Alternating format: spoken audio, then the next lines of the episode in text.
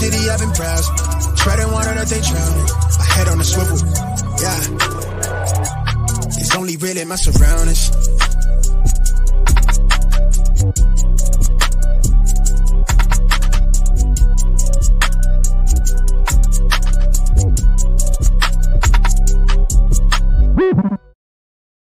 Hello and welcome to episode 90 of the Smash Accept podcast. I'm your host, Michael Royer. You can find me on Twitter at dynasty underscore dadff. Last week's episode was one of our most popular episodes already, talking about these 2023 rookies. If you guys haven't heard it, I mean, literally, we go over the top five players, six players in the draft, talk about actionable trades, how to pick up these 23 first, because that's what I mean, Twitter is all a buzz about. Everybody wants to know, hey, how do I get more of these? How do I get, you know, involved in this? And today's episode is going to be 23 First Part 2. You remember Hot Shots Part 2 back in the day, John? You know, the rest of our listeners are too young for that. But we're, we're going to talk about how to assess a breakout, you know, and, and how to find those guys. We talk about insulated trades all the time. Today's show is those guys that you want plus the 23 first. And we're going to talk about how to pick up some of those guys talking about you know 23 first talking about studs. I got two studs on with me tonight. Mung how you doing tonight? Talk to me about what's going on with you and uh, you know how excited you are about this. Hey yeah it's always good to just have you uh, me and john. Uh, i love when we have guests but i love when we get to just kind of talk and bounce ideas off one another see where we stand on certain players and uh, we're we're getting down to it. I, I, don't know if you guys realize, but football season is quietly sneaking up on us, and I'm super excited. Uh, I don't know about you guys, but I'm just ready for football season, even Dude, though it's still summer, the start of summer. It's less than 14 weeks. Like I posted a my I, I changed my my Twitter profile picture to the kids and I at the pool, and I'm like, yo, it's summertime, but yo, 14 weeks till the NFL kickoff, and that's what I'm like super excited about. I don't want the whole summer to fly by without thinking about what's going on. But John, I mean, we got so many things going on. I mean, obviously the Patreon's blowing up, and guys keep adding to that, and we're running that special there. Scott Fishbowl, I mean, the, the 23 rookie class. I, I just, I'm so excited. I, I don't know that I've had quite this much fun in an off season. This is what Dynasty brings to the community because it is this year round thing we don't have any football going right now, but yet here we are with this Patreon that's just constantly going. Shout out again to those guys. Uh, I mean, I mean, I, I'm just I feel like I'm in that particular feed more than I am on my actual Twitter feed right now. We got dude, it's yeah, so all, awesome. And yeah, guys, a lot of fun. So you know, we're running a special, twelve dollars for the whole year, like literally a dollar a month to be in a group chat. And I, I tell the guys in there, it was like, it's kind of our escape from reality. I mean, it's like you, you, we all brag to our friends and our girlfriends and our wives, and they're like, I don't care if you got another Ja'Marr Chase share. Like, shut up about it. But this group cares, man. We get excited about it, and everybody's in there, and it, it's just a lot of fun. So if you guys want to join that, hit us up. And guys, I mean, we got our draft draftkits.co is is back again. So if mm-hmm. you if you didn't have an excuse to join the Patreon this year, I talked to talked to the owner. He's going to hook us up with a hundred and fifteen dollar you know dr- vinyl reusable yeah, draft board deal. for someone in the Patreon. Mm-hmm. It's just like the board that's behind me. It is like phenomenal Sweet. stuff. So we're going to be able to give that away again. They are the best name out there. Draftkits.co. Check them out use code SMASH for 10% off. You know, and I, I mean, John, this is just so exciting. I know I, yeah. I talked you into doing a year one punt for Smash 5. Mm-hmm. And I feel like so it just has reinvigorated you because for we sure. talked about last week. We talked about that top five. If you want to mm-hmm. recap your top five again, because these are the yeah. guys. After the podcast, everybody's like, John was so excited about this. Is Bijan Robinson Tech really a guy that might go first round startup? You know, is CJ mm-hmm. Stroud, Bryce Young, are these guys that good? Recap yeah. your top five here again, and then I want to move into six through 12 because yeah, these top five are almost household names at this point, but 6 mm-hmm. through 12 are no slouches either. So hit us up with those yeah. top five again. Yeah. So my top five right now, and I, I look, I've, I've been doing my homework research, I've been listening to other analysts as well. Number one, Bijan Robinson yes, even in Superflex, I hyped him up. Go check out the pod. We went into a lot of detail there. This is by far my most favorite running back prospect. That's I'm going to say that's come out um, since Saquon. I mean, I did I did love JT Dobbins, some of these guys, but I absolutely love Bijan Robinson. Two was C.J. Stroud, Ohio State Heisman Trophy um, candidate, probably the lead candidate going into the season. 103, Bryce Young, the guy that just won the Heisman at Alabama in his sophomore year. So those two QBs really are in, in, a, in an elite tier there. Mm-hmm. I probably have a small tier break there, and then it's Jaxon Smith-Njigba from Ohio State that actually outperformed, like we said, Olave and Garrett Wilson at Ohio State his sophomore year. He's going to go bananas this year playing with CJ Stroud. And then number five for me was Jahmyr Gibbs. He is a transfer running back to Alabama. He's going to get showcased. He is almost a Alvin Kamara type, probably potentially even a better receiving back than Bijan Robinson. He's not quite as big, but he is absolutely electric. He can kind of do it all. I'm, I'm absolutely fine with his size. Those are the top five. And, and Mike actually saw this from Mel Kiper. Four of those five including Bijan Robinson, he had going in the top 10 in his early Ooh. 2023 mock. I was staring and, at and it. I think even the Bijan. draft capital is what yeah, reinforces this, you know, and I think that's mm-hmm. huge.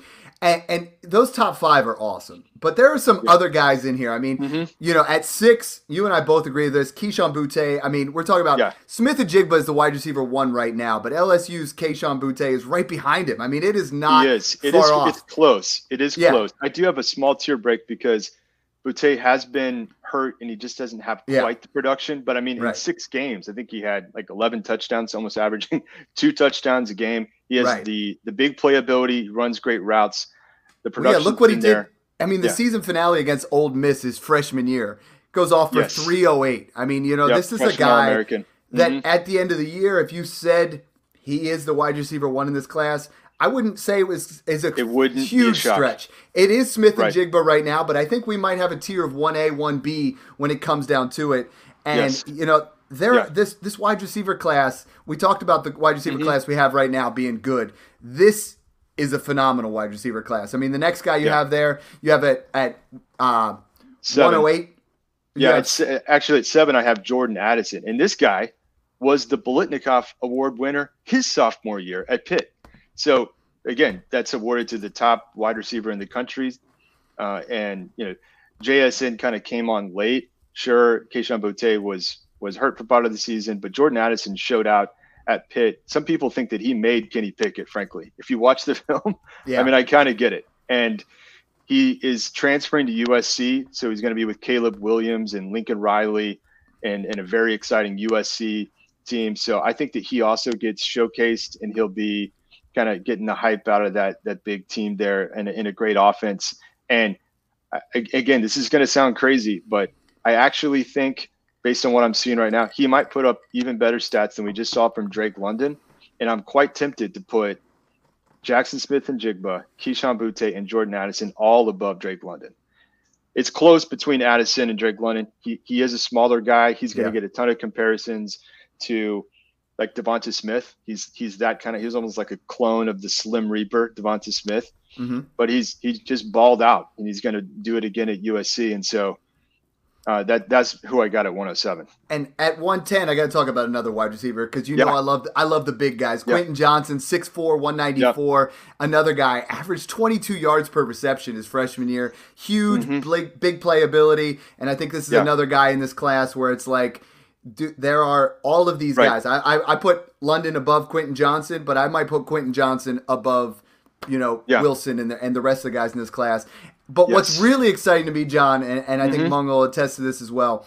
This year was like it was Breece Hall, and then we I felt like we almost had to stretch for Kenny Walker to go up, you know, as high as he no did. No real consensus. No real yeah. problem with that because now we got Zach Evans coming yes. in at 108 yes. at Ole Miss. 109, yeah. you got Sean Tucker, another, you know, another yeah. running back coming into this situation mm-hmm. from Syracuse, you know, and, and talking yeah, about take absolute as well. Exactly. I mean, we wanted, you know, you this we talk about the year one punt if you get into a situation, there are going to be plenty of running backs to plug into that situation and, and yep. get you right there. So wide receivers, and you know, I mean, I love horror films. We got Michael Myers, no, Michael Mayers, 6'5", yep. 250 yeah. from Notre Dame. I mean, this first round, guys, is just mm-hmm. juicy. And we're not next week we're going to talk about second rounders because we want you to get to know these guys. We want you to we talk about buying them all the time.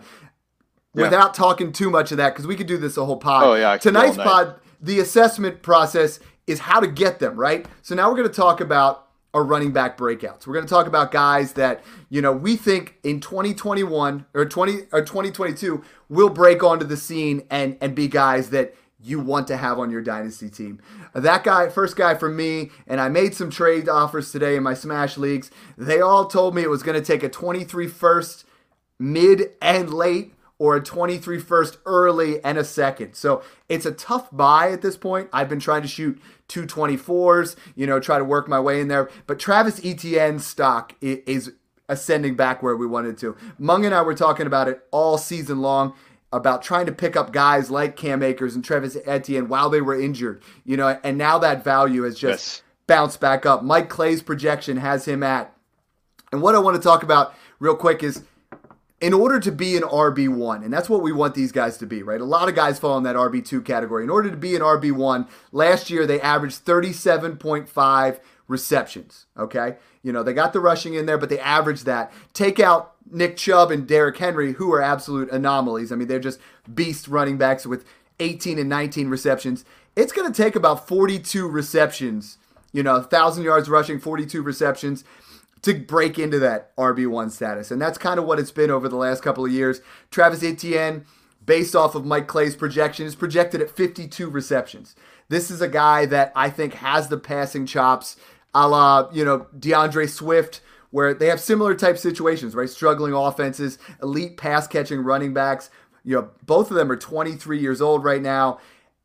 And right now, I think we're going to see a Travis Etienne bump where I am taking my guys, I'm taking the Austin Ekelers of the world, where I'm trying to get Travis Etienne plus. And I want to get that. If I can get Etienne in a first for any of those top guys after. I would do that for Swift. I would do that for Javonte Williams. If I can move back and get that 23 first plus him, I'm willing to do that. Now I'm pretty excited about Travis Etienne.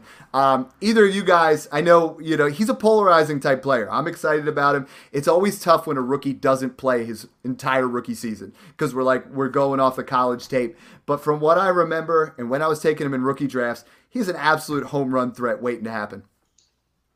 Yeah, I think so, and I, I think that he will end up being one of the real hot breakout picks. It's a that, I mean, I think this comes down to are you getting that injury discount or are you not? Because people are starting to come around to mm-hmm. the, his whole situation. And oh, by the way, I don't know that you mentioned the fact that Urban Meyer is out of town. They have a much more stable coaching staff. We, we think we're going to see a step from Trevor Lawrence. A lot of these Jaguars, I think you could get discounts on just because of yeah. how abysmal that offense was. So make no mistake, the situation is considerably better. I will say one caveat it was Urban Meyer and that that previous regime that drafted the guy. But what I'm seeing is that this new staff understands how to use him. You already see him in OTAs lining up out wide, mm-hmm. getting mixed into the passing game as you know uh, the lead weapon. So if they and use him like they should, yeah. And that's something Doug Pederson's done in the past, and that's no where doubt. Urban Myers was a. I mean, we, we, they were trying to turn him into a wide receiver, and the dude, you know, it, is an absolute. Now he does try to take things to the outside, so he's not always great in between the tackles. But once he gets that one cut through, I mean, he has that speed to be a home run threat. Um, mm-hmm. You know, and I, I, think he's one of my breakout guys um, for this particular season. I think he's one of those guys we go out there and get at at at the cost right now if you can get a little bit on top. You know, and that's what we talk about you know, we want those insulated trades. We want to get those type of players. Uh, John, there's another guy coming off an injury here who's yeah. your breakout. He was mm-hmm. my breakout last year. I feel like, uh, yeah. you know, it sometimes we get a year discount. Like if a guy was a post hype sleeper, guy that was sleeper. was yeah, going to be a breakout. Term. But just like ETN, just like Akers, the value has not dipped much. I mean, he's gone back to almost where he was. Yeah, and I actually went and looked at the ADP for J.K. Dobbins, uh, my breakout candidate here, and and looked at where it was um, when he got injured right before, and it actually is still not yet fully recovered to where it was before the injury. So it tells me that in some leagues you're still going to be able to get him at a bit of a discount, and that's part of why I have him as a as a breakout candidate. I know that Mung may may fight me on this, and we could talk about Gus Bus, but when you you look at J.K. Dobbins. He has everything that he needs, in my opinion, to still be an RB one in this league. I, I get it. The Lamar Jackson could steal some of the red zone looks. You, you may want to run a committee with Gus Edwards, who's also still coming off the injury. But J.K. Dobbins will still be the lead back in a run heavy offense. I think Baltimore is going to be considerably better. The offensive line was banged up. A lot of people forget about that. They're they're going to be healthy coming into the season. And I, I really like Baltimore in general and what they're doing. J.K. Dobbins should get worked into the passing game as well in PPR formats. And I mean, remember, a lot of people had him right up there with JT coming out of college, including Matt Waldman, who was a, a show favorite, had him actually kind of the 1A and JT the 1B at that point in time. So I'm still coming back to him. 23 years old. He should fully recover. And, you know, he's he's shown up to OTAs. Granted, he's probably just in the swimming pool and doing his thing, but I think J.K. Dobbins is going to come back and he's going to light it up. Now, Mung, we're talking about two guys here who you have not necessarily been high on. Talk to me a little bit about the Baltimore situation, you know, with Gus Edwards. And and the same with if, if we get a healthy James Robinson by midseason, how do you see these these backfields breaking down? I mean, Mike Clay has J.K. Dobbins at 195 carries, Gus at 136, but the touchdowns he has skewed in the J.K. Dobbins, where Gus Edwards has been a touchdown machine over the last couple of years. Yeah, and really for me, I still lean ETN. Um, I was a little nervous about both of them just because I'm always a bit more cautious when it comes to players coming back from major mm-hmm. injuries, mm-hmm. right? Yeah. Um, and heading into 2022, so far, uh, no no real negative news about Dobbins. Nothing mm-hmm. positive yet, just yet either. Um, but you know, part of the reason I have ETN above him is because we have gotten reports. We've seen ETN already at practice, you know, catching passes, looking quote mm-hmm. unquote mm-hmm. explosive. So I'm a little bit less concerned about him from okay. an injury perspective. Um, and at the same time, too, right, we, we saw that Robinson tore his Achilles pretty late in the year. Mm-hmm. So I don't think that yeah. he's going to be ready anytime soon. So really, ETN could see 70% of the workload potentially. I, I mean, they have other backs Pretty there, sexy. Yeah. Yeah. So I, am coming around on ETN. I just bumped him up in my dynasty rankings, which will get updated at some point over the next few weeks. Uh, a little bit more concerned about Dobbins just because, again, I do think that he's going to be the number one guy there, assuming he's healthy. But we just don't see much pass catching usage. Yes, he'll probably have better shots at touchdowns, and he will have those big weeks um, but a little bit uh, lower weekly floor in PPR. We've seen that the Ravens are consistently among the teams with the lowest targets to running backs year over year, and it makes a lot of sense, right? Because Lamar Jackson can just scramble for 15 yards rather than check it down instead of the check back. down. Yeah. Um, so Fair. you know that's my only concern with Dobbins. I don't see that elite ceiling. Whereas with ETN, particularly in PPR formats, we could see heavy target volume because let's face it, everyone was talking about how the Jaguars way, way overpaid um, mm-hmm. Christian Kirk and they signed uh, Zay Jones to a pretty, pretty large deal. And while these guys are going to get targets, you don't really have any elite caliber wide receivers there uh, versus, you know, potentially Bateman stepping up in Baltimore too. Yeah, and I think ETN could have what I would call maybe an Alvin Kamara light type season. You know, he's not going to get 250 carries. You know, he's going to get 170 carries, 150 carries, and probably 50, 60 receptions because this guy has the pass catching chops, maybe top five, six in the league. And I, I'm excited about that. Um, most of the guys, you know, we put this out on Twitter. Who are your breakouts? You know, the the number one answer was Etienne Dobbins, and most people are putting D'Andre Swift on there. I feel like he kind of broke out already, but Swift is an, another mm-hmm. absolute beast there. You know, when you're the RB two slash three overall in Dynasty, I feel like you've already kind of made it. So yeah. you know, like, and, and, that's the difficult thing. The equation is like when we talk about running backs, I want guys that have RB one potential, and the other guy from the rookie class, I think Breece Hall has that. One answer that's come across and uh, is, is Dameon Pierce.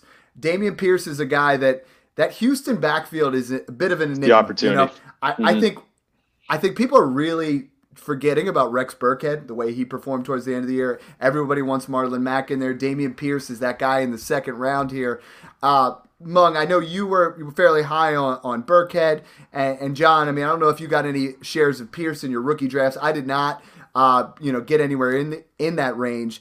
But let's let's talk about Houston a little bit. I mean, is there is this an opportunity where Dameon Pierce could be a breakout and really be worth you know what you paid for him in that 202 to 205 range in dynasty rookie drafts? Yeah, I w- I wasn't quite as high on Dameon Pierce from a talent perspective, and that's partially due to listening to some of the analysts that came on our show. I agree. Was, Does it feel he, like a poor man's, you know, CEH yeah. here? You know, it's like, oh, it we just, got an opportunity. It does feel like kind of pushing it.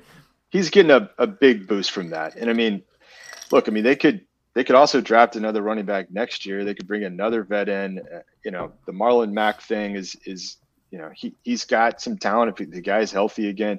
Burkhead is a guy they'll they'll use. It looks to me like a committee for for him to break out. I think it would take definitely some patience first of all. Like he's not going to be doing that in the first few weeks of the mm-hmm. season. But let's say the Texans are as bad as we think they're going to be, mm-hmm. and they want to see what they have in this guy down the stretch next season. I could see him starting to take off, especially as he learns the blocking schemes, pass protection. Maybe he does take off, but he's just not a big bet I would make, especially in that first half of the season.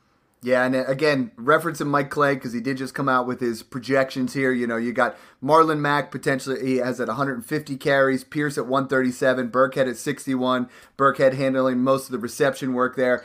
Mm-hmm. I mean, I, am I'm I'm all about. I picked up in two leagues this week. He's still on waivers. I picked up Rex Burkhead. Mung, who do you like in this backfield situation? And, and, as long as you don't say Dare Ogunbowale, I'll be fine with it. Uh, I mean, really nobody. Um, if I had yeah. to pick one at cost, it's Burkhead because he's free, right? And because I think he might be utilized most in that third down, passing yeah, down role. Um, because let's be honest here, Houston's offensive line was the worst run blocking line yeah. in the league last year. Uh, you know, they, they've made some improvements, but uh, at the same time, the offense overall also uh, based on their win totals, you're not expecting a whole lot of touchdowns. So really, if I have to bet on somebody for 2022, it's Rex Burkhead uh, at cost. Um, and I, I, think that Pierce is in a similar situation to mm-hmm. Tyler Allgeier, right? Okay, because nice. Yeah. people are seeing that these guys might have immediate opportunities, but I don't think that they're necessarily super exciting prospects by any means. Um, and again, both on totally bad agree. offenses being inflated yeah. a little bit in value where I, I, probably wouldn't take them until the late second, early third of rookie drafts, but they're mm-hmm. going way higher than that. So personally, I don't have any shares of either of those two running backs. Yeah, same same with me. I'm in the exact same situation. They are just behind the market value on that. Mm-hmm. I get well. That's the area you could be getting David want, Bell. You could get Metchie. Sure. You could get Pierce. Sure. There's Safer a lot of wide receivers with mm-hmm. with some upside there. Yeah, for sure. And I mean, Mung, you were we, we talked about Rex Burkhead being free. I mean, the guy that you have as, as your breakout here also is a guy that's very, very affordable. Yeah, I mean, I I don't know if I'm missing something why other people aren't nearly as high on him, but we've seen Darrel Williams flash at times in that Kansas City Chiefs offense. Um, he's going to another fast-paced offense that does pass quite a bit. Uh, and look, Chase Edmonds was going in rounds eight through 10 in redraft last year. People were paying late firsts for him. And I, I don't know if it's just because Darrel Williams has been in the league for a while that the hype isn't there. But we've seen James Conner not hold up to large workloads in the past. So give me that pass catching role in Arizona. We know Kyler Murray can run also, but he does check down to his running backs a little bit more than the Ravens. And in general, over the last three years, the Cardinals just run more plays per game. So I, I see a lot of opportunity there for Darrel Williams, who I would argue is, you know, a similarly uh, viable standalone PPR flex like a Tony Pollard type who will get involved even when James Conner is healthy. And if anything were to happen to Conner where he misses time, then all of a sudden Williams has high end RB2, maybe even top 10 running back potential while Conner's out. He definitely showed some flashes in KC there. I, I think definitely a lot more under the radar where you get him added in on mm-hmm. a deal. Like I feel like we get there. The the community is fairly high on. Is it Keaontay Ingram? Keaontay you know, Ingram. Trying yeah, to get him in, in, rookie drafts. Eno Benjamin. But I think that you bring up a good point there where that's a guy. If you have James Conner, get Darrel Williams thrown into a trade. If you have, you know, even if you don't, you want to get a little bit of depth there. I mean, he was on some waiver wires after he left KC, and I think he's a decent ad there. I got a trade here that I w- want to talk about because we, it, it's got some of these guys in it, you know, and, and I think the interesting part is trying to assess these breakouts because you can really hit a home run if you can pick the right guy. And that's something where insulated trades I have absolutely nailed over the years, and we've talked about and tried to teach you guys how to do that. So uh, it's at Boy DS. He said Rashod Bateman and J.K. Dobbins or Breece Hall and George Pickens. So I'm putting you guys on the spot here. He said full PPR, 12 team league, you know, pretty basic. Breece Hall and George Pickens or Rashod Bateman and J.K. Dobbins. Uh, Mung, I'm going to go with you here first. There, are you taking the the all Ravens upside, or you think Breece Hall has enough, you know, giddy up there to make up the difference? Oh yes. Uh, even though I'm a little bit lower on Dobbins than consensus, I would smash accept the Ravens side here. Um, I'm not quite as sold on Hall's league winning upside as some are. I, I think it's going to be a committee in New York, and we still have yet to see how efficient that Jets offense is going to be with Zach Wilson mm-hmm. in his sophomore year. Um, you know, I just voiced my concerns about Dobbins, but I still think he's a fine RB two. And on top of that, if you're getting Bateman, who I much prefer over Pickens, uh, I love the Ravens side in this deal. John, I'm going to put you on the spot here. Which side do you think Twitter has, and how close? My guess is the hype from Breece Hall. That's correct. Is um is where Twitter is leaning, and he's the he's the best best overall dynasty asset in the deal. Correct. So let's guess um, 65%, two thirds of the people went that way. It's 51 49, but it blew oh, my okay. mind. I mean, Rashod Bateman and, and Breece yeah. and, and, J.K. Dobbins is an absolute smash, except it, for me. It is for know? me. I, and I, I don't know if we're getting out the cowbell, but I'm no, no, no. thinking Dobbins and Bateman, especially right. with Dobbins being my, my breakout. And I will say this, too. Like, I, I think George Pickens is actually underrated. And yes. I think that he might be a value in rookie drafts. He's going, so in some cases, early second. But I mean, there's a lot of mouths to feed in Pittsburgh. I yeah. Mean, they, you got a lot of guys to throw to there. Uh, you, you, know, you still got Muth there. Don't forget about him and Diontae and Chase Claypool.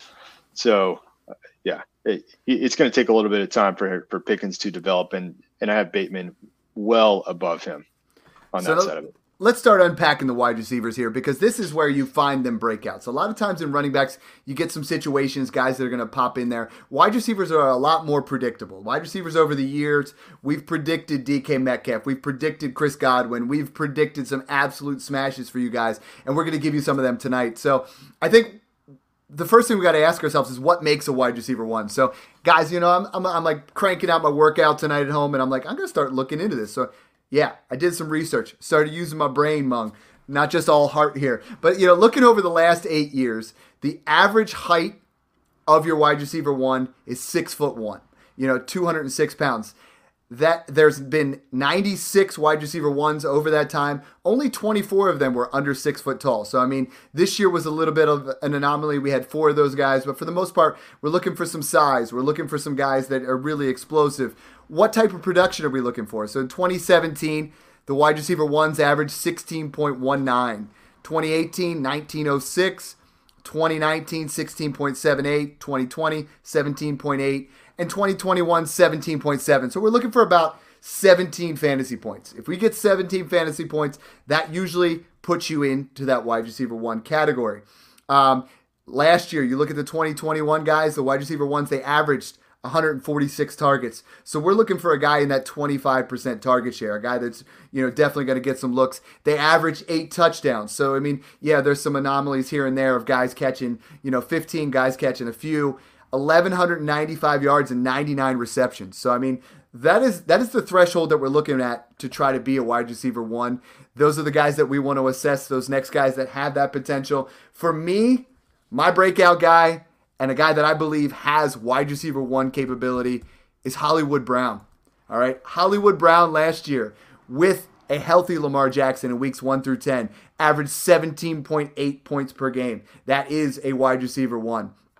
He averaged nine targets, six receptions, 75 yards in those games. And guys, I mean, now he goes from what's perceived as a run first offense in, in, in Baltimore to Arizona. So now he goes to Arizona, who's projected to throw 80 more passes this year. Mm-hmm. And we have Kyler Murray, his, you know, college, Yeah. I don't want to say sweetheart, they're roommates and, and best friends. DeAndre Hopkins is missing six games.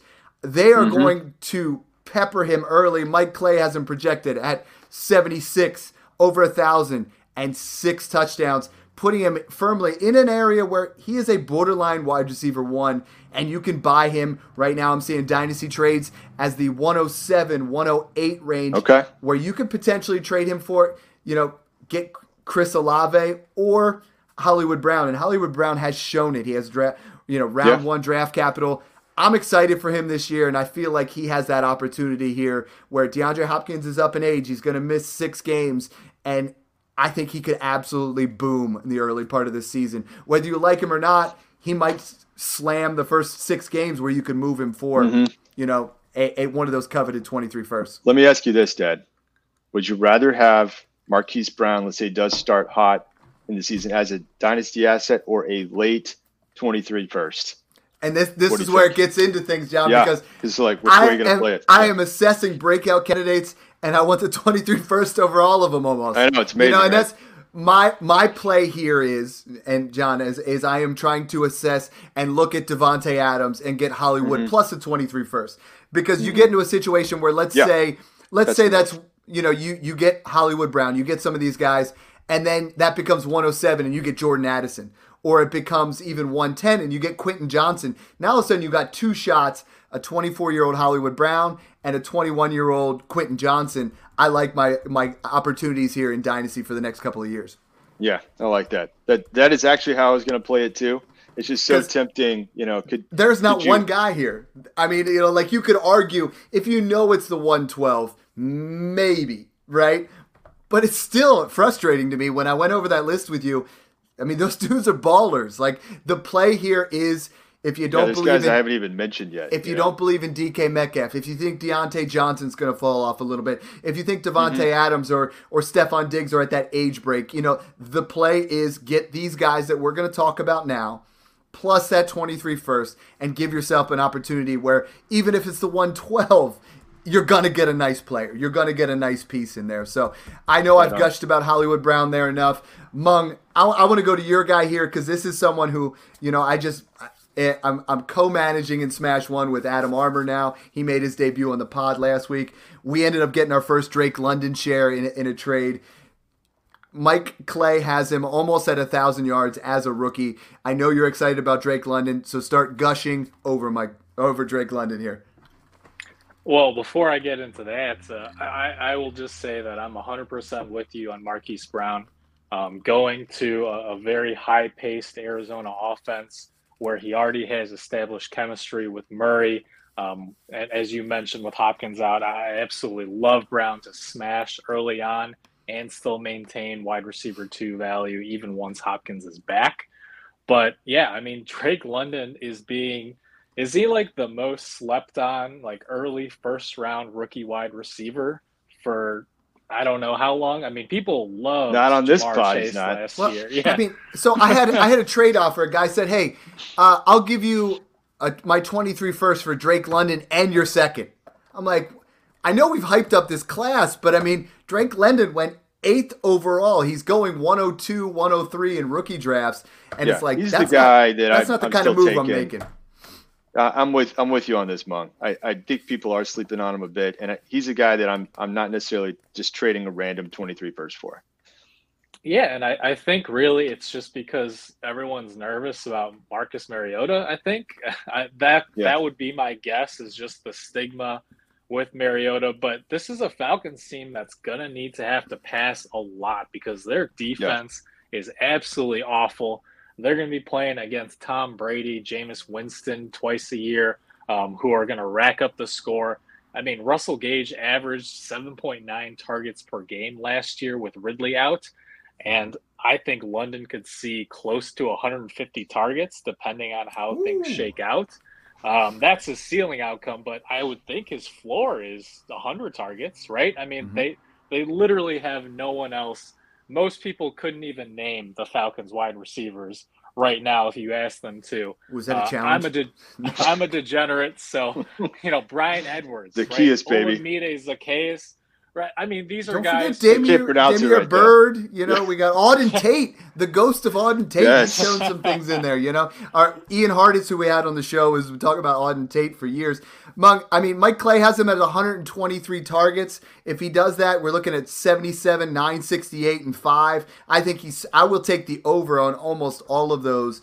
And I think he's an absolute smash kind of guy where we're talking about, you know, if you have an opportunity where you can get Stefon, you could get London in a second for Diggs in that area or, or Adams, I don't think you're going to get a first here in that situation. And next week, we're going to talk about how good these 23 seconds are. But now is definitely the time to buy London because people haven't picked it up. Mhm. Yeah, yeah. absolutely. And John. I would have I would have Yeah. had him as my breakout, but I knew Mung was gonna beat me to it and Right. steal that one. So Well, I wide I receivers, applaud I, feel like we kind of we, we kind of all agree here a little bit. Well, Um, hey, hey, Dad, I, I yeah. just so I, I want to feature the Smash Patreon here for a quick second. Let's do it. While I was hearing you guys break down Hollywood and Drake London, I took the opportunity to hit up our Patreon live during the show here and ask them because we got some smart guys in there with some of their breakout wide receivers are. Maybe a few stashes or, or cheap pickups that you guys can get. So shout out to Cowbells for Bell Cows, new Patreon member. I think he just joined in the last week, already contributing here. He says KJ Osborn, revamped offensive scheme, hearing good things already about that. Efficient year one and little to no competition. He also threw out Zay Jones. T Law throws to wide receivers a lot more than the average QB. Productive in LVR offense at the end of the season. Should start wide receiver two stats, and he got paid. Should outperform the ADP. I kind of like those. Yeah, I mean, we had Yeah. they they were also answering Smart in the group in chat. I mean, Josh Brown said Pittman Jr. Uh, Mark Royer, kind of know him. He said Gabriel Davis. Uh, Fantasy Nerd Boy went Darnell Mooney. Uh, Mm-hmm. Yeah, I v had Mooney and A Rob are mine. Yeah. V Pizzle's a guy that's after my heart. Like he literally put every single one, and that that leads me to my other guy is Rashod Bateman. So Rashod Bateman, we mm-hmm. talked about Marquise Brown, what he was able to do with Lamar Jackson in those ten game sample size. Rashod Bateman was another guy that just everybody loved going into the draft, but there wasn't that that opportunity here. Right now, I bought him today in a ten team league where you know I'm I'm I'm looking to four Pete. I wanted a little bit of depth. I gave up an early 23 second and a late 24 first for him, and, and I feel good about it. I think Rashod Bateman, but some of the trades I'm seeing, guys, I mean, I love Rashod Bateman. I think Rashod Bateman breaks out as a nice wide receiver two for your team and is going to mm-hmm. just steadily climb up in value. But on the Twitter atmosphere, he might have already hit that. I mean, let, let, let me tell you about some of these trades and I want to get your input. So, Do or Die Dynasty posted Kenny Walker or Bateman and a 23 third. Now, a lot of people have Kenny Walker all the way up at 102, 103. Twitter has it 53% in favor of the Bateman side. The other trade sent in by crazy Chris Eba. This one blew my mind. 12 team, you know, win now. Bateman or the 104 plus Gabriel Davis. 55% Rashod Bateman. And then I was willing to say that he's in that 108, 109 range. Twitter's basically saying, according to both these trades, he's the equivalent of like the 103. And that that feels like we're overpaying now. Yeah, I, I- think that Mung may actually um, disagree with with me on this. Um, I actually would slightly prefer Kenneth Walker because of running back scarcity and young running backs. Um, I, I, I personally think he he will succeed. Oh no, He- but I mean the question Uh, here is like we're talking We're Bateman. overpaying for Bateman, Bateman right? Yeah. is like 103, right? And I'm like, yeah, that's what I'm if saying. If you had the choice of of any of these big time wide Right. receivers here, I mean, I debated it on the Mhm. clock. I finally made a pick, guys. At 107, I took Jameson Williams, but a, a guy made me an offer of Bateman for that pick, and I was like, Mung will yell at me for the next three years when Jameson Williams blows up. But I mean, I debated it. I said I'd do it Mhm. for 108, but I won't do it for 107. Yeah, what do you think, Mung?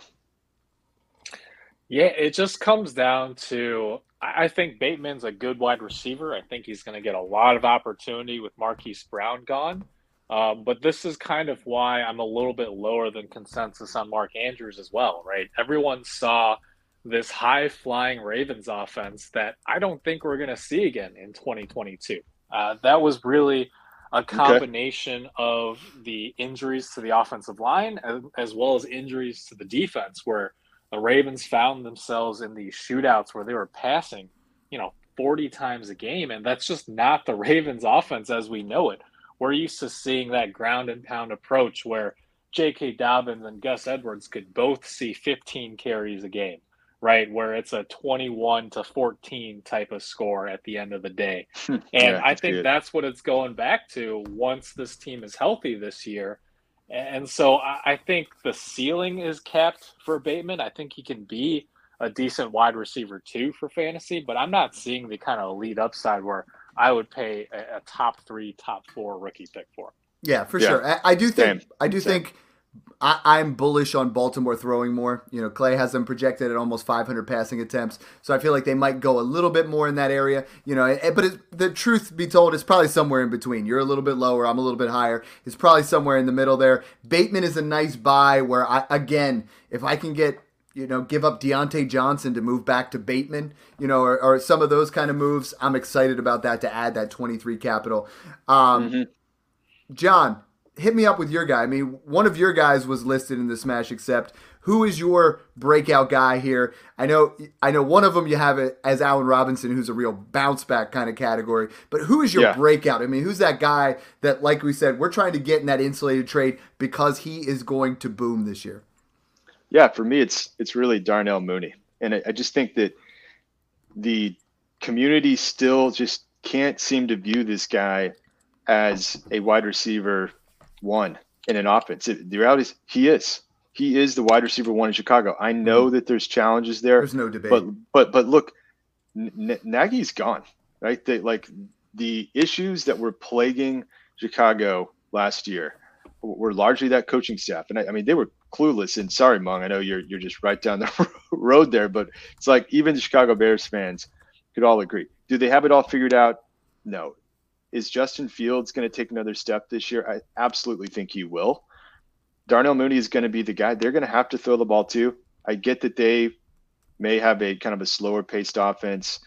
They're going to run the ball, but you know, yeah, yes, you got Cole Kmet, you got a couple other interesting weapons, but to me, the guy that's really going to help them move the ball is going to be Darnell Mooney. So certainly he's got the talent. We've already seen it on display. I really like this as a, as a breakout for him. Yeah. So I mean, yeah, even I mean, 2021, 81 receptions, a thousand yards, four touchdowns. I know, that that's what I'm touchdown number could definitely go up. We did see Justin Fields over the final four games kind of bounce back. But again, John, I'm going to pose the question to you. yeah. Even if it's 112, would you trade 112 for Mooney? You know, I- 112 I- next year. and I and I still wouldn't. Um, and Because frankly, there's The, Yeah, this the- those 23 first in the years past. Mhm. Last year, I would have given up my 22 second to get Keenan Allen. I would have given up my 22 second to get, you Yeah. know, DeAndre Hopkins. This year, I don't know if people are going to give up that 23 first unless you go up a notch from Mooney, up a notch from Bateman. You know, eh, they yeah, would probably do it for London. right? Exactly. Yeah. You're going to have to get creative if you want to do that because don't just sit there with that 23 first thinking, you know what, I'm going to be able to buy whoever I want at, at that stage. I mean, it's going to be it's going to be difficult, you know. So Mhm. it, it, it'll be ba- back and forth His on that. ADP though, Dad. I mean, it, he's you could get him for like flex value. I think Yeah. that some people are coming around. And he's the on him, but- prototypical guy on my Yeah. team where if I have him as my wide receiver three, I'm happy. I don't Yeah, necessarily want him. I don't want him on my wide receiver one because that's not how I build my teams. But same Yeah. With with Hollywood. If Hollywood's my wide receiver three, and he's going to have some boom weeks, he's going to have some some absolute. I mean, he had 33, 26. You know, some of those guys where you mix them in there.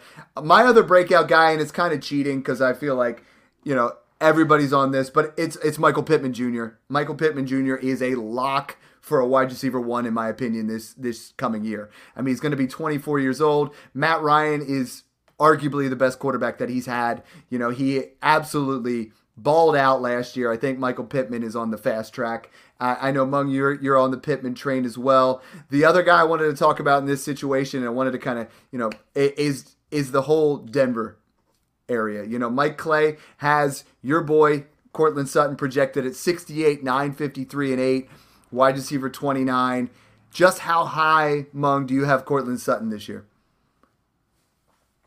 Yeah, he's the top 15 wide receiver for me uh, in redraft uh, and in dynasty. Wow. I, I Mhm. I don't know why I don't even know what to say because I feel like Speechless. everyone everyone was on board with Courtland Sutton uh, two years ago when yes. it was But- the tail No, end. that's the key. Like if it was last year, you know what I mean? Like 2019, dude balled out right over a thousand yards. Then 2020, we had the injury. 2021 was off, and now everybody's like, eh, he's done, which is is foolish, right? Because he's shown what he can do, and, and that's why everybody's off in the, in that situation. You know, it's like he's very polarizing right now. You're either way on or you're way off with it, and I I think I think ultimately he falls somewhere in the middle. But Mung, I mean, I'm all for it. You know, you can get you can get Courtland Sutton for maybe a pair of 23 seconds. I don't think you'd even have to give up I a think first, so. and that's what's That's awesome about it. crazy to me. I, I mean, last season, right? He was coming off the torn ACL, so maybe the, the recovery was a little slow at the start of the year. But more importantly, he was playing with Teddy Bridgewater, who's a terribly inefficient deep passer. Um, No and doubt. now he gets a, a, an upgrade to Russell Wilson. I I think that the talent is there with Sutton, and we already have reports from Broncos OTAs that Sutton is looking like the favorite target for Wilson early on. I mean, they, Okay. they've got Jeudy and Patrick and Hamler, obviously, and I don't think that Jeudy's going to miss a whole lot of time with suspension, if at all. But at the same time, I I mean, Jeudy's been working through an injury, I think, through OTA so Yeah. far. So the early chemistry is with is with Sutton, and I want Russell Wilson's new DK Metcalf, and you can get him for way cheaper than Metcalf. Well, and Mung's I mean, calling it- y'all crazy out there. It's it's the uh, it's the seven degrees of Drew Lock is what that is because he really in 2019 Drew Lock unlocked him there. Now he goes over with DK. No, I'm just kidding. You know I got to talk about a little Drew Lock love. Uh, John, do you have another one in here? Anybody that you're thinking? You know, I know you know. Yeah. We, we, there's a lot of guys there. I mean, Mung was also you know Russell Gage is is low Yeah, key. a guy that's probably Right. going to have 70 receptions and 700 yards. And with the news Yeah. about Godwin, I mean, that I love that pick. Is there anybody else here? I mean, Adam Mm-hmm. said Devonta Smith, where there has not been a guy having the production of his rookie year where he's fallen off in value. A guy that I don't understand. Where Mm-hmm. I bought him yesterday for a 25 first. I, I was like, I don't even know if I'll be alive in 2025. so yeah, I'll take that. I'll smash that one. Uh-huh. There's got to be somebody else out there, John. That's just Yeah, and I, I, I think we, we kind of glossed over it, but A Rob is a guy I like on contenders that's taken the the Bobby Woods role. I think he's going to just get peppered from Stafford. Finally, in a good situation. yep. He's you know he's the guy that I think Mooney we forget kind of he's never had a real quarterback. He's really never, I've never, never really seen it. So I'm excited about that one. I think a couple others that are coming out of the Patreon right now. Allen Lazard, certainly the opportunity. He's got the trust of Rodgers. That one's kind of interesting for fairly cheap. And um, we got the unsung hero award coming out of the Patreon to Tyler Boyd. right? Okay, I feel like I feel like uh, sometimes We're going deep here. we're, we're kind of going breakout. They're going, eh, let's get like an unsung hero toss in there. But I mean, you know, John, you you brought up Mooney, and I think everyone's like tight end, you know, darling right now is Cole Kmet. Cole Yeah, Kmet is hear it a someone that now. we're, we're thinking that he is when, when when he put that poll out there, he's almost unanimous as everybody's you know go to guy there. Um, he's someone that I think has some some breakout potential. Uh, I know Mung being in Chicago and, and John, I know both you guys like Cole Kmet. Mung, why don't you go first and then we'll we'll kick it over to John. Yeah, it's really just it comes down to target volume, right? The Bears defense is still not going to be great. Um, I, I think Mooney's a fine fantasy wide receiver three. I don't know that he has an elite ceiling, uh, but either way, I, I think most people can agree that the top targets for Chicago are probably going to be Kmet and Mooney, right? Uh, in a division No where Mhm. um, you're going against Aaron Rodgers, who's going to throw a ton even without Davante Adams, right? And again, with the Vikings, where you're going to have to keep up with Justin Jefferson, Adam Thielen, and Irv Smith. So I just think the target volume alone is driving the potential for Kmet here, even if the touchdowns may not necessarily be there like like last year. John, I, I want to talk about a Yeah. trade that I made, and because I know Okay. this is your breakout guy, I Mhm. traded Cole Kmet and, and Tyler Higbee in a 1.7 tight end premium for Pat Freiermuth. Okay, yeah. Pat Freiermuth is what we hope Cole Kmet can be. I mean, Cole Kmet, you're looking at like the the way Freiermuth, I mean, 54 receptions, 444 yards, seven touchdowns as a rookie. We're not talking about it enough. Yeah, he, he's already put up good production. He just is a better overall prospect, in my opinion. He's got kind of all the things you want to see in a in a legit tight end profile, and and so I, I do expect him to take another step. Remember, to your point, we don't usually see tight ends um, show that kind of production early on in their careers. Mm-hmm. It usually takes a few years to develop. That's one of the reasons why you know I often do play vets in contender teams. But Muth has already started to show it, and and so I yes okay the QB situation what's going to happen there, but I, I, I really think they're going to look at him a ton in the red zone, and and so I expect the production to be there. The, the target's going to be there. So, um, I mean, if you imagine if Pickett does end up getting the starts in there, we always talk about mm-hmm. him have, needing a security blanket with a big, big target, especially in the red zone, and that's that's Freiermuth, no question. I've been getting him cheap. Another guy I've been getting cheap, and he's my my breakout candidate is Dawson Knox. Now I know a lot of people are going to say, "Oh, what about touchdown regression?" And regression, yeah. We're we're looking at a guy who's go, getting drafted outside the top twelve who put up 46, 538, and 9. Last year, and I, I was talking about on the podcast where he is on the same size and trajectory and draft capital as Mark Andrews. We talked about Mark Andrews before his breakout as just a touchdown dependent type tight end, you know, and I think Dawson Knox is going to make that step forward. Honestly, guys, if you give me someone tied to Josh Allen, they're going to be in the red zone a lot. I keep saying this. Simple. Yeah. Josh Allen is not going to run in the red zone as much as he did last year. I don't think that at all. And I think that number one target in the red zone is Dawson Knox. So I would not be shocked if Dawson Knox has a positive touchdown regression. He goes up to 10, 12 type touchdowns. Say that for the bold takes episode. You know, there, no, we oh, dude, Dawson Knox is my my most okay. owned tight end after Mark Andrews. Okay. I have Mark Andrews everywhere. I have Zach Ertz everywhere. I have you know Waller. I've moved off a little bit. Speaking of Waller, when I was digging into this, I mean, if you had to guess how many touchdowns you thought he had last year, hmm. one. Darren Waller is about to have a giant. Yeah, Kyle Pitts is same, but, same thing, you know, by the way. Yeah, One exactly. Well, I loved. I saw a tweet today. I, I think it was again Ian Hartitz. I love his comments, but he was like, Kyle Pitts only had a touchdown in London last year. So Atlanta drafted Drake London. So London's always on the field so he can get more touchdowns. I just love that. Um, another guy that I love, and I, I, I've been getting him thrown in trades. Heck, I even got him in two different leagues off a of waiver. Brevin Jordan. We talked about him, I believe, out of Miami. And towards the end of the year there for the Texans, he really started to come on a little bit. I mean, not super flashy numbers and limited playing time, but he's a fraction of the cost of all these guys. Someone that I think you can get for a pair of thirds, maybe even in a toss and in a deal. And I, I really like Brevin Jordan this year. Yeah, that was my breakout. Um, we I didn't mean to steal this. your thunder. We're throwing them all out there. No, no, I, I Brevin Jordan's a great one. Um, I am being cautioned by the Patreon group here to um, keep that on the DL. So shh. I know. You know what's so you know what stinks about this is I know. So you know I was trying to make some trades in Smash Three, and I know I know Josh Brown's gonna look at this and be like, I know you asked me for all these guys, and I, I honestly before this pod went out there and made offers for Pittman, for Bateman, for for oh, yeah. all of these guys, that's and now they're gonna listen to it. Should be doing be like, too, right? That's the eh, point. Is like that's why we're doing this now. Do it. If, Go to, make it off, guys. To be a guys. good analyst, you don't keep the secrets for yourself, you know. And right. I, I think right. that's one thing that all three of us do is we put those takes out there. We're all good dynasty players, but we give you the information that we would do. And I think that's why we created this podcast, not to be like, you know what, I'm going to really hold on to maybe Brevin Jordan or Irv Smith or these are guys that I want to make sure I get yeah. in my leagues. No, we're going to put it out there for you guys. Mm-hmm. And that was my other guy was Swerve and Irv. Um, yep. and, and again, Swerve I really, and Irvin.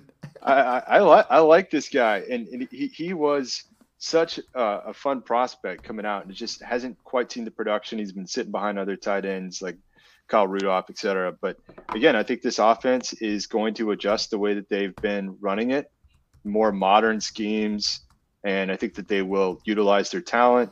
So look look for Herb to to take a step this year as well, and he's super cheap, so I like that one. Uh, I could see him finishing in the top twelve um, this season. Now, those those are the breakout guys. I got one more bounce back here that we wanted Anthony Firkser to be a thing last year, right? And the Austin Hooper experiment in Cleveland was a bust. But we have to remember last time, last two years before he left Atlanta, it was a 70 plus, 700 yards, five, six touchdown type of guy. Mung, you loved Firkser last year. Are you in on Hooper at all for 2022?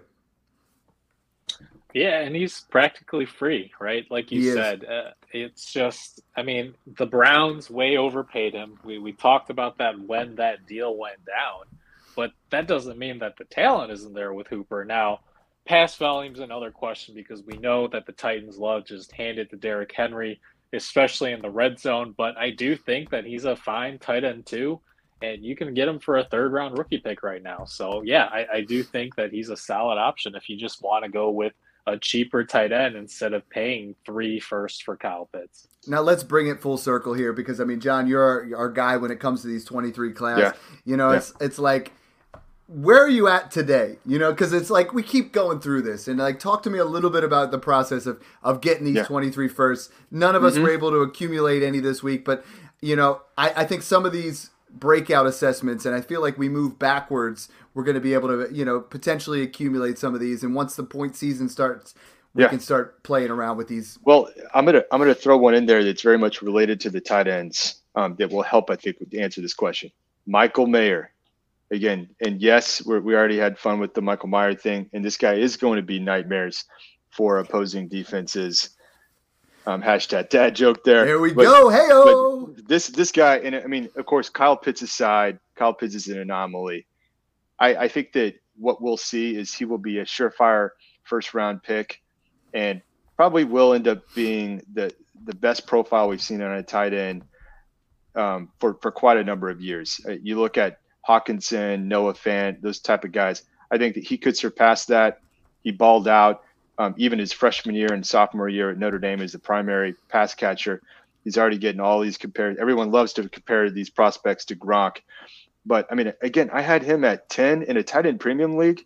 You could easily make an argument to, to, to him seventh, eighth overall. So you think about your tight end situation on your teams, you might be able to get this guy late in a first, and he's a better prospect than TJ Hockenson or Noah Fant or anybody from the 22 class better prospect than Freiermuth. It's crazy to think, but he from day one may be like a top eight dynasty tight end prospect. I believe that he will be.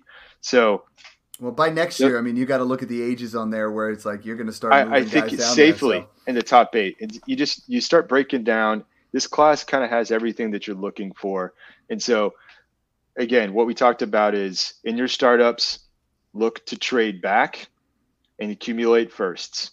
And if you snipe somebody, maybe consider flipping that particular player for uh, you know another another asset or a different startup pick and have a, a, package of 23 first in there. We, we talked about a lot of rookie drafts that are going on right now. Perfect time. Get out of this class, kind of like Dad's been doing, and and pick up 23 firsts. Like we talked about, maybe the 101 Breece Hall would crack the top five. No one else would. Guys like Kenneth Walker, and Drake London. These guys are fantastic, but you might start considering them at picks seven, eight, nine of this mm-hmm. class. There might be four or more running backs coming out of this class that I would consider ahead of Kenneth Walker right now. And it's not just me; it's it's a lot of folks out there. Uh, but but again, be careful not to overpay. It's very important as to where these 23 firsts will be in the in the draft. Right, those top five are absolute the premium blue chip. If you can get in there, you might even consider slightly overpaying, but definitely size it up and you know your scenario bring over to to us in in the DMs or if you're in the Patreon, let's talk it through, let's size it up. But I, again, it's just so exciting. We're going to keep talking about it, um, and I just so excited for this year. I mean, thanks to you talking me into this punt, I'm, I'm really into it now. I'm going to be watching a lot more college Dude, now football I got now. Smash one is, is now. We talk about know where your first is. Imagine, imagine going from Smash one, where I was going to be probably like fringe playoff, to maybe 101, making my deal. You know, and it's like that's fun. That's why yeah. we talk about being insulated. I'm I'm excited for that punt a little bit. Mm-hmm. Um, one thing to what you were saying, I had multiple messages this week. Hey, oh, dad, I have the 101. I'm going to trade it for a 2024 first and, and something else. And if you can move into 2023, sure. 2024 for that 101. And the other question was like 103. Listen, move back from Breece Hall to like five, six, get Treylon Burks, then move out. You know, like just keep moving your way back if you can, accumulate. Mm-hmm. 2024 firsts are still cheap. It's it's it's the play where I think you might even like you know late first. I might start thinking about getting a 2024 first plus something, but uh, you know I would not be moving off Hall, London, uh, you know Burks, those kind of guys in that area. Mung, real quick recap on your 23 thoughts to end the pod here, and uh, yeah, we'll close it out. Yeah, I mean, you guys have covered the great prospects that are coming out next season, so I'll, I'll just be the voice of reason like you said, where a, let's not get too crazy, right? I, I saw a question of two 2021 first for a 2023 first. And come on, like you're not trading two mid first this from year last year for we we go back from, in time from 2022. Sorry, I'm um, just messing with you. Yeah, but you know, I, like you said too, uh, some of these players where obviously you want the 2023 first, but if you're winning titles with a guy like Courtland Sutton or Michael Pittman, I'm not trading these guys for a random 2023 first. They would have to be a locked in top three pick for me to consider. And only then, you know, if you have the depth to weather that move, because again, we're in, what is it, June? Yeah, we're in June. I lost track of the months there for a second. um, so let's not forget that the entire 2022 season uh, has yet to be played. And if you can win a title in 2022, then don't worry too much about 2023 just yet. You'll win those titles. It pays for the league the next five or six years. So thanks again for tuning in, guys. Check out, you know, DM any of us uh, for the Patreon. Make sure you check out draftkits.co. Thanks again for tuning in and enjoy the process.